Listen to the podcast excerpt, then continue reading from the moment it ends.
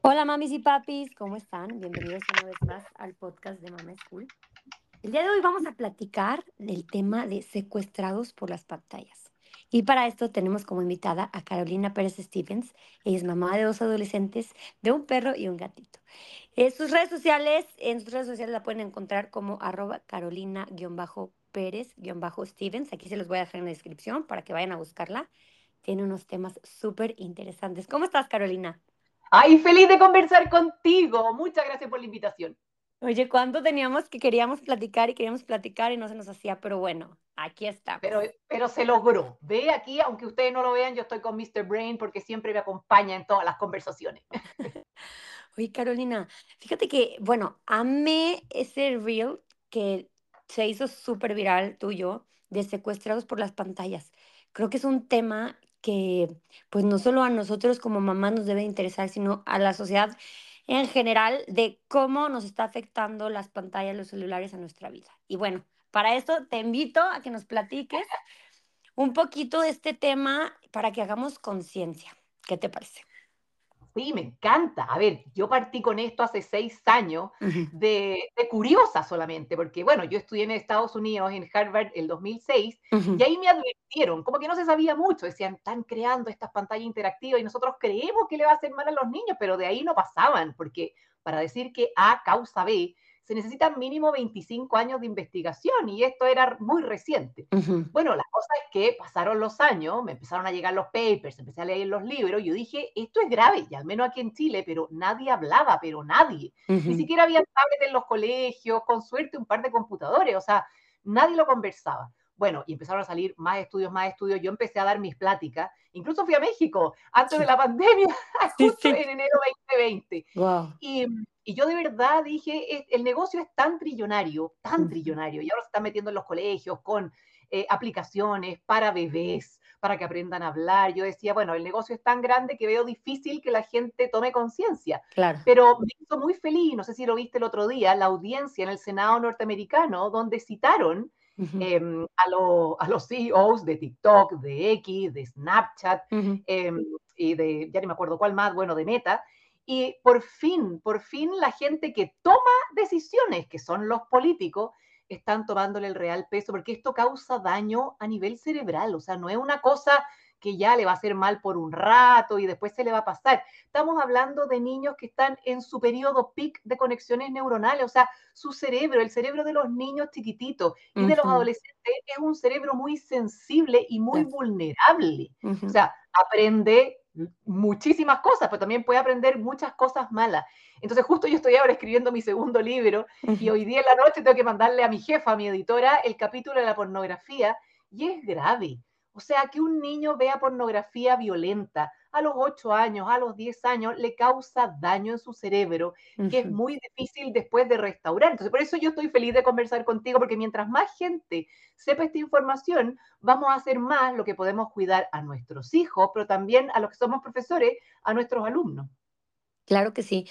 Oye, y esto, hablando de las pantallas, hablas específicamente de celulares o el mismo daño se causa cuando los niños ven la televisión? Porque de repente dicen las mamás, no, es que no es lo mismo, no tienen el control. ¿Qué, ¿Cuál es la diferencia? Claro, no es lo mismo. En general la gente mete en un mismo saco todas las pantallas, la videollamada con la abuelita, el programa de televisión, la red social y el juego de video, y son tecnologías completamente distintas. lo que yo siempre digo a los papás es la pregunta que nos tenemos que hacer nosotros mismos antes de facilitarle cualquier artículo a un niño. ¿Qué tecnología, con qué fin y para qué edad? Si no fuera por la tecnología, no estaríamos conversando juntas, ¿te fijas? es una tecnología bien utilizada por dos personas con cerebro maduro.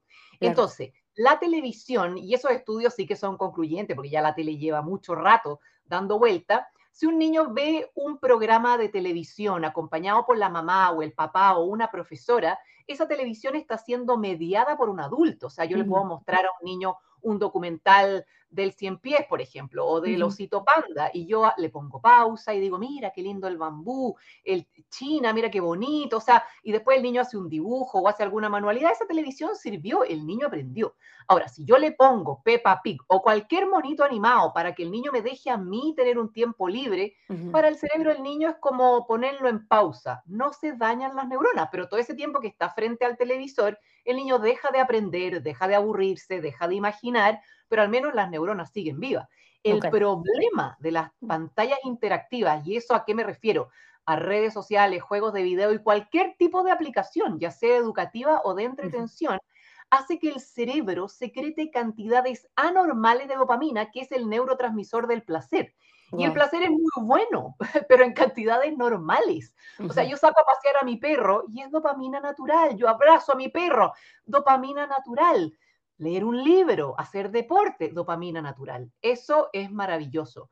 Pero todas estas empresas tecnológicas contratan a los mejores psiquiatras, a los mejores neurólogos y todo esto está diseñado en laboratorio. Entonces, cuando tú le pasas a un niño una aplicación, por más educativa que sea, está diseñada para que los niveles de placer sean anormales. Entonces, un pequeñito de cuatro años que aprende a sentir placer con estas pantallas, tú después le das un, no sé, un memory, un puzzle, que son cantidades normales de placer, pero el cerebro, como está seteado con este umbral más alto, ese niño se aburre. Entonces, yo he tenido muchas entrevistas con psiquiatras y psicólogos que me dicen que ellos, ellos hoy día ven una nueva pandemia y es una pandemia de anedonia. ¿Eso qué significa?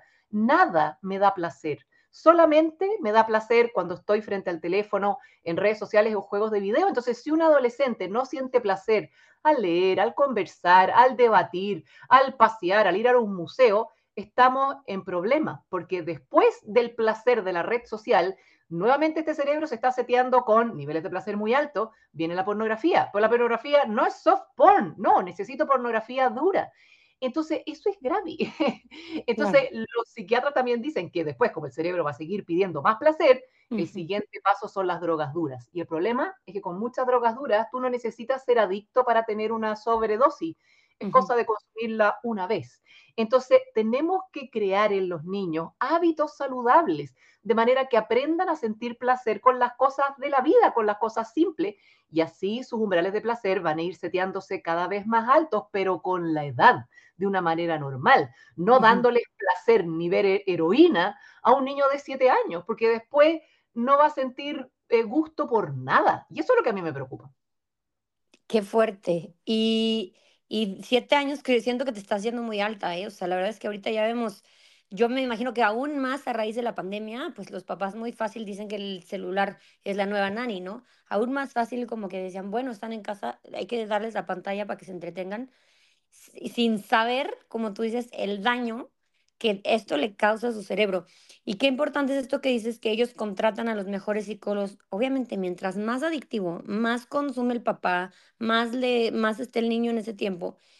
Y, y que no nos demos cuenta que esto a un largo plazo les está afectando de una manera que aún no se puede medir, que apenas están saliendo los, los estudios de todo lo que afecta el cerebro de los niños estas pantallas es impresionante. O sea, wow, digo. Y ahora tú analizas el tema de la realidad virtual. Lo que pasa es que aquí en Chile, justo la semana pasada empezaron a hacer propaganda estos centros de vacunación de niños con realidad virtual. Yo sé que las vacunas duelen. Yo soy el mejor ejemplo. A mí me tenían que agarrar entre 10 personas para vacunarme. Mi mamá hasta el día de hoy se ríe. Y mis hijos iguales. Pero bueno, para eso estamos los papás, para decirle al hijo, acá está la mamá, yo sé que duele, es un ratito corto, después vamos a ir a tomar un heladito uno enseña a lidiar con los problemas. Uno no, no, les da a los niños una herramienta para evadir. Entonces hay gente que no entiende el nivel de placer de un visor de realidad virtual, porque Nicolás Cardaras, que es un súper psicólogo que ya va en su segundo libro, y fue el primer libro que yo me leí, que pasó el dato, que se llama Glow Kids, y está en español, creo que se llama Niños Pantalla, em, hicieron un experimento con veteranos de guerra que venían de Afganistán. A estos veteranos de guerra, la mayoría llegaba con quemaduras gravísimas y la única forma de hacerle curación en sus heridas era dándoles morfina.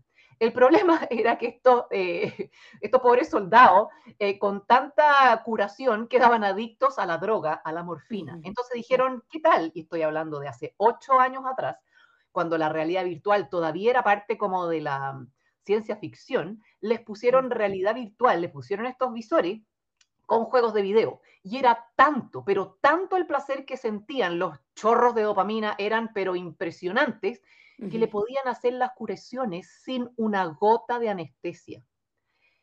Entonces tú dices, ya, pero por último eran veteranos de guerra que tenían todo el cuerpo eh, quemado. Aquí yo estoy hablando de una vacuna, de una inyección, que los niños tienen que aprender a lidiar con el dolor sabiendo que cuentan con papá y mamá, porque si un niño se cae de la bicicleta, mi hijo que se ha caído mil veces y tiene lleno de puntos, eh, bueno, ahora ha aprendido a ponerse el casco, a poner las manos, a cuidarse, a no meterse en lugares tan riesgosos, pero si por cada curación yo le hubiera puesto realidad virtual, ¿qué cosa hubiera aprendido mi hijo? O sea, al primer dolor, al primer problema, al primer Em, no sé, cual herida, me pongo mi realidad virtual y me evado. Entonces después esas mamás y esos papás que están dando esa tecnología, después no se queje si su adolescente compra drogas para evadirse de los problemas. El problema es que aquí estamos hablando, en el caso de Chile, de clínicas donde trabajan doctoras y doctores que debieran saber esta evidencia científica, pero ofrecen realidad virtual igual. Y eso a mí me parece muy grave. Qué fuerte. Y siento que es una industria tan grande como, como, lo, como lo que se usaba antes, ¿no? El, el azúcar es súper mala. Bueno, y ahora ya, hacemos, ya hicimos conciencia del azúcar siglos y siglos después de que la industria por, por obvias razones, pues nunca supimos que era mala porque escondían todo, ¿no? Y nada más decían, no, que la grasa es mala.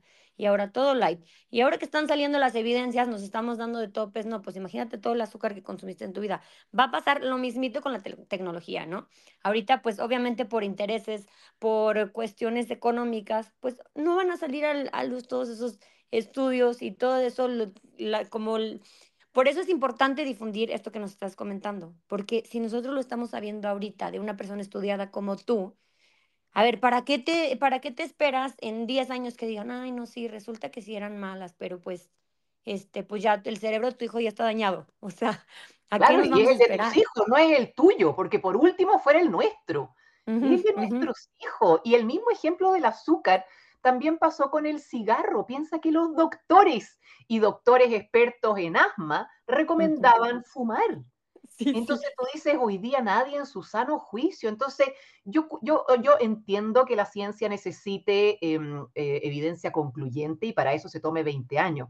Pero yo no quiero que mis hijos sean parte de este estudio científico, que sean conejillos de India y esperar a que en 10 años más me digan, me digan, sí, en realidad su hijo tiene cuatro neuronas conectadas y bueno, era por culpa de las pantallas. Porque yo, yo no tengo cuentas en Suiza en dólares para que mis hijos vivan de las rentas. Mis hijos van a tener que trabajar para mantenerse. Entonces, por eso es tan importante dudar y ojalá nadie nos crea nada y se vayan a leer, porque hoy día la, la, todas estas investigaciones, muchas, están en Internet, uno las puede buscar, y Estados Unidos va a hacer leyes. Pero ahora, ojo, esas leyes de comprobación de edad, porque aquí hay que cuidar a los niños. Si ya un, un adulto de 30 años quiere estar todo el día jugando videojuegos y viendo porno, bueno, ya es su problema. Pero no es lo mismo el porno en niños, insisto, de 12 años. Entonces, si Estados Unidos logra pasar estas leyes, que yo creo que lo van a lograr, van a ser para Estados Unidos. Dudo mucho que TikTok o Meta digan ya, lo vamos a hacer para... En América Latina, claro que no. Porque es, demasiada la plata que ellos van a perder. Ahora, un senador norteamericano le dijo a, Mike Zuckerberg, y me encantó lo que dijo, nosotros tenemos el poder para cerrarles la empresa. Y Mike Zuckerberg, mira, con los ojos como, como huevo frito. Nosotros tenemos ese poder, pero no lo, no lo vamos a hacer. Lo que queremos es que ustedes con toda la tecnología que tienen, con toda la gente inteligente que trabaja para ustedes, sean ustedes los que pongan esas regulaciones. O sea, hoy día, con reconocimiento facial, un smartphone de manera inmediata podría bloquear todo contenido inapropiado si es que ve que la carita es de un menor de edad. Porque claro. el que estaba viendo el tema de Pornhub, que es este mega, mega conglomerado de pornografía, ellos sacan todos los años sus estadísticas y mm, ahí puedes revisar cómo está, cómo está México, pero Chile está dentro de los 20 que más consume pornografía y, y, los temas que consumen. O sea, es grave. Entonces, tenemos que ponerle filtro y ellos ponen, usted es mayor de 18 años, haga clic aquí. Si usted no tiene, menos, no tiene 18 años, no haga clic. Entonces, cualquier niño hace clic. claro. Eh, por favor, si eso es, pero a prueba de tonto. O sea, ¿qué niño va a decir, sí, en realidad soy menor de edad, no le voy a hacer clic? Lo mismo con los juegos de video, se, se, escudan con que no, GTA es para mayores de 17 años. Sí, yo sé que ellos ponen esa advertencia, pero cualquier niño de 14 hace clic. Sí, soy mayor de 18 años y accede a este juego que tiene strip clubs, tiene violaciones, tiene asesinato. Entonces, eso lamentablemente el cerebro con este mm, con esta funcionalidad resiliente que tiene, porque si sufriéramos tanto no podríamos vivir, el cuerpo, el cerebro lo va normalizando. Claro. Y ese es otro problema. Si un niño normaliza las violaciones, normaliza ir a strip clubs todos los días, bueno, después no te quejes que trata mal a la novia, ya, o, que anda violando a compañeras de clase. Entonces, el cerebro no podemos permitir que normalice conductas que no son normales y que lo único que le van a traer a los niños son problemas y una vida sin satisfacción.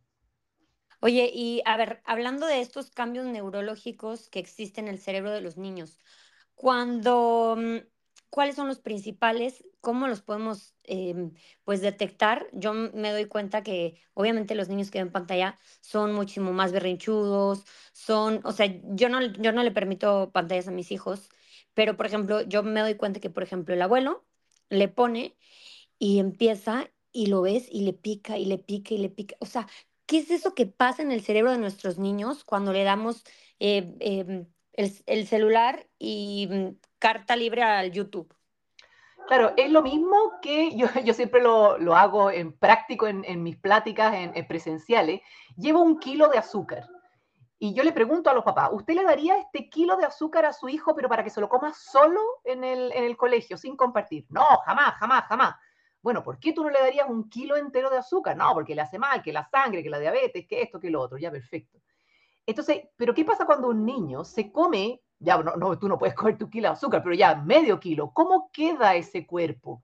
Lo más probable es que ese niño vomite, porque el cuerpo no está preparado para digerir un kilo de azúcar o medio kilo de azúcar. Lo mismo pasa con el cerebro. Cuando tú le pasas un smartphone tan entretenido, tan fascinante, tan lleno de estímulo, es como si le tiraras al cerebro ese kilo de azúcar.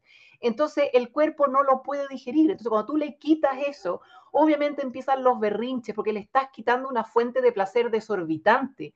Entonces ese niño no es que lo haga de mala persona, de mal educado, es que su cuerpo no puede más.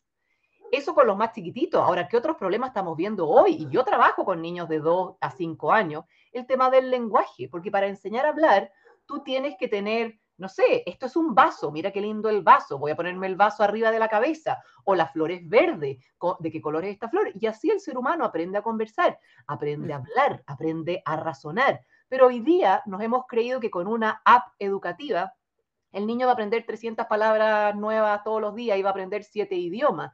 Entonces, tenemos que entender que el cerebro solo aprende, y estoy hablando de aprender para la vida, con otro ser humano que me quiera, que me mire a los ojos y me muestre el camino, me muestre las cosas del mundo.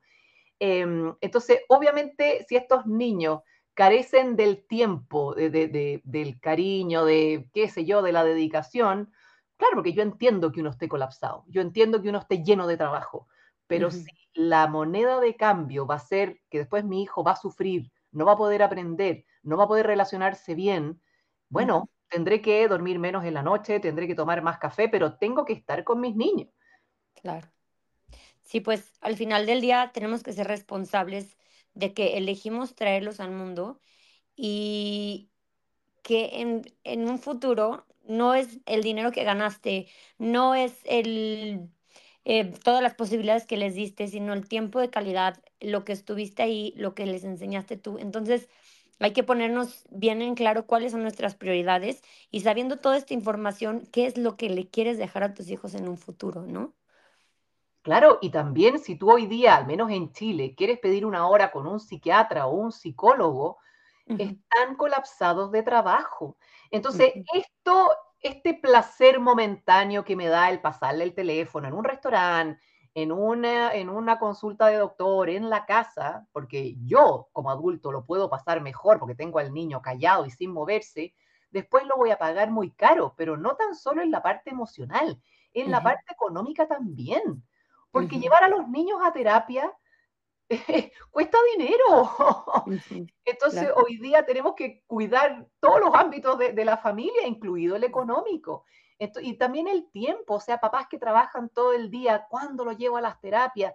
Llego- y, y lo que a mí más me preocupa, al menos en Chile no hay expertos en rehabilitación en las pantallas, y un programa de tres meses que son internados en Estados Unidos vale 70 mil dólares. Entonces, y, y son programas que no te aseguran que van a rehabilitar a tu hijo, solamente pueden rehabilitar a 7 de 10. Entonces, ¿qué hago yo con, el, con los otros tres? Ujú. ¿Que los voy a devolver? No, no, no sé. Qué fuerte. Pues todas las consecuencias que tiene esto se están apenas saliendo a la luz, están apenas haciéndonos conscientes del daño tan grave que le estamos haciendo a nuestros hijos al hacerlo.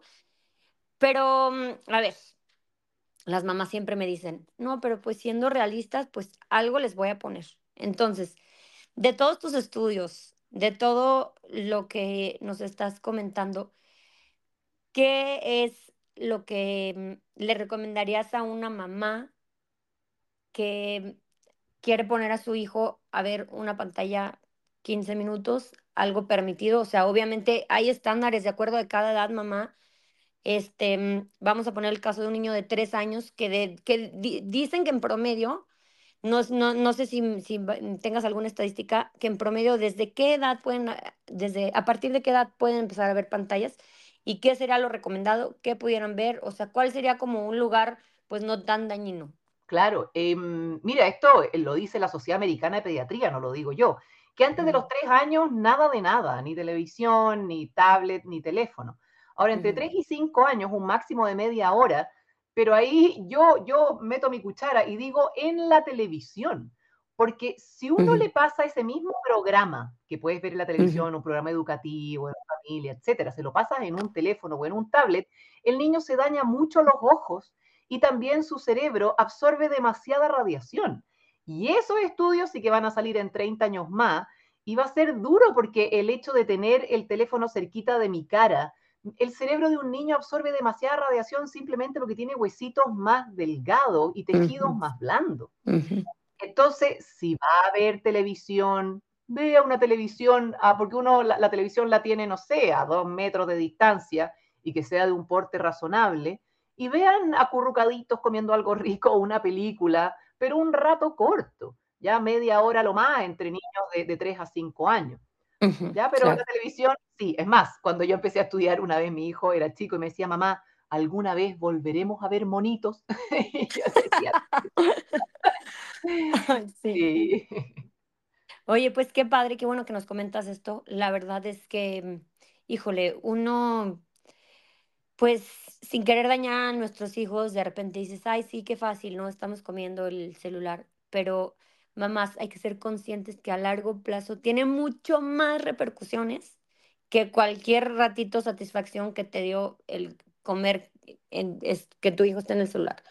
Entonces, híjole, qué fuerte. No sé si quieras em, agregar algo más, Carolina, algo que les quieras decir a las mamás, algo que les impacte, que, que por tus palabras eh, nos hagamos un poquito más conscientes de, de todo este daño que le podemos causar a nuestros niños Sí, no, yo les quiero decir que mi- mis dos hijos son bien seguidos. Ya la mayor tenía dos cuando nació mi segundo hijo, y mi segundo hijo no durmió toda la noche hasta que cumplió dos años y se Me despertaba cada, igual, cada estoy hora y media.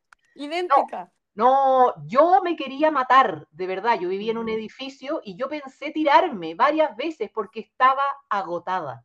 Una niñita de dos años que no paraba y un bebé que no me dejaba dormir.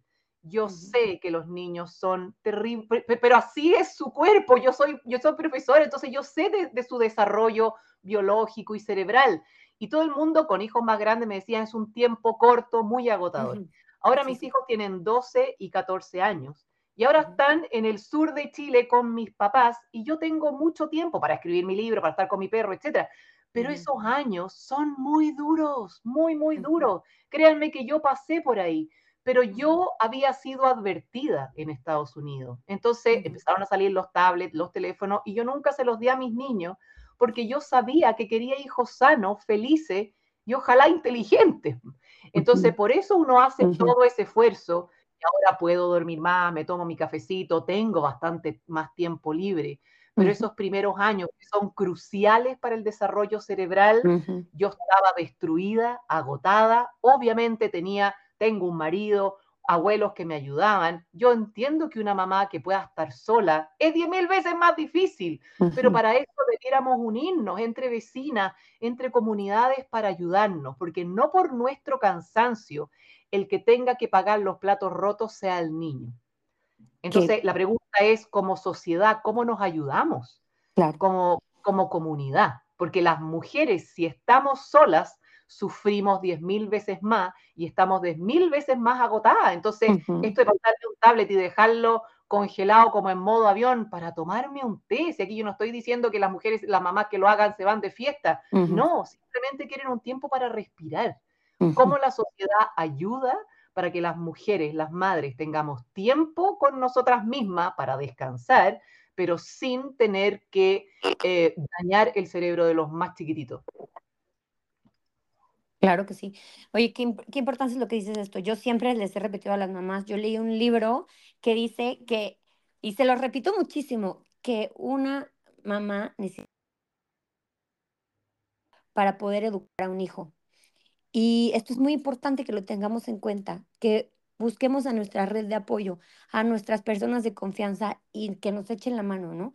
Que, que maternemos las personas que nos aman, con nuestros hermanos, con sus hijos, y que yo me he dado cuenta, o sea, es, para mí es mucho más sencillo irme con mis hermanas o con mis primas y que nuestros hijos jueguen juntos a estar solo en la casa entre intentando ver qué se hace, pero es mucho más fácil, mucho más llevadero si lo hacemos en conjunto y en grupo. Y además, esto que mencionas es muy importante, que estamos viendo el bienestar, compartiendo esta información, platicando esto el día de hoy de, un, de generaciones futuras mucho más sanas y eso en definitivamente repercute al, al futuro de nuestros hijos. Sí, yo, eh, uno siempre escucha esto de la tribu, la tribu, y sí, suena bonito, pero cuando me tocó vivirla, mis niños ya eran más grandes y nos juntamos con, después de la pandemia, con primas mías que eran bastante menores, que tenían bebés muy chiquititos, y fue tan rico porque mi hermana y yo, que su hijo también tan más grande, les decíamos, pásennos los bebés, vayan a tomarse un café. Claro. Y mis primas chicas estaban felices y yo ahí entendí el concepto de tribu, porque en una tribu tú dices a la vecina, a la amiga, a la prima, a, qué sé yo, a cualquier pariente, cuídame el bebé media hora. Para ir a bañarme, para comer algo rico. No es más que eso, si uno lo necesita más. Y ahí comprendí el concepto de tribu y yo dije, uy, qué solas estamos. Claro. Sí. Pues Carolina, qué rica plática. La verdad es que, mamás, por favor, háganme el gran favor de compartir esta información que es oro, que el día de mañana tomemos esas decisiones informadas, que sepamos que vale mucho más ese ratito de cansancio, bueno, ese ratito no, esos años cortos que se pasan muy rápido de la infancia de nuestros hijos, que estemos presentes y al 100 y que no estemos dañando su futuro, dañando su inteligencia, dañando su, pues sus posibilidades de una carrera, de un estudio, de ser personas que, que pues estén sanas mentalmente, literal. O sea, es, velar por el bienestar em, psicológico, por el bienestar físico de nuestros hijos.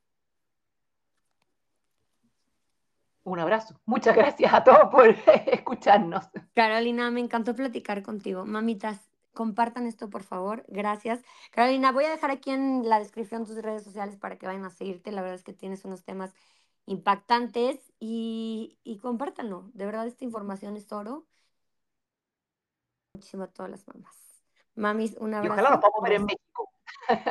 Sí, no, pues cuando quieras, vente yo aquí organizamos una, una buena plática, definitivamente. Hagámoslo, pues. Hay que pedir nomás, ¿ves? Ya, ya quedamos, ya lo voy a empezar a organizar entonces. Amo México, lo amo. No, pues bueno, aquí estás, aquí estás bienvenida y de verdad esto es algo que no se queda aquí en la plática, vamos, vamos a hacer algo al respecto. Muchas gracias, un abrazo gigante. Te mando un abrazo, amor, paciencia y presencia. Hasta la próxima, mamitas.